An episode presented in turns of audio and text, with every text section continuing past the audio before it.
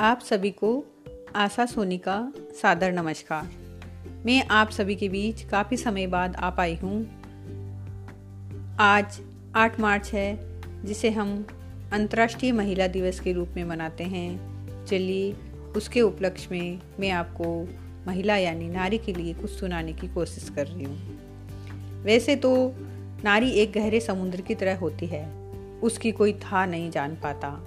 फिर भी कोशिश करने में क्या हर्ज है? चलिए नई शुरुआत करते हैं। नारी नारी पर्वत मापती, मापे क्षितिज अछोर, चली नापने चंद्रमा, अंतरिक्ष की ओर। नारी के अस्तित्व से, पुरुषों का घरबार सच करती सामर्थ्य से सपनों का संसार। ये है नारी। नारी, वात्सल्य की बरसात है। नारी प्रेम का जल प्रपात है। नारी बेटी है, बहू है, माँ है। नारी सारे रिश्तों की बिसात है। नारी इंसानों के लिए आबे हयात है। नारी हेवानों पर वज्रपात है। नारी कोमल है, कठोर भी है। नारी अनुकूल अनुपात है। नारी तमस के लिए घात है।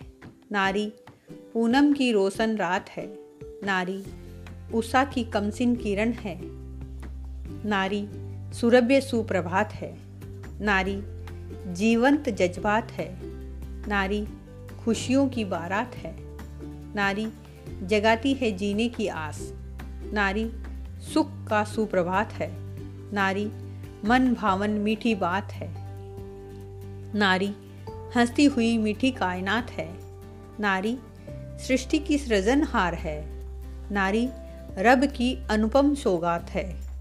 अंतर्राष्ट्रीय महिला दिवस के अवसर पर सभी महिलाओं को मेरा शत शत नमन। धन्यवाद।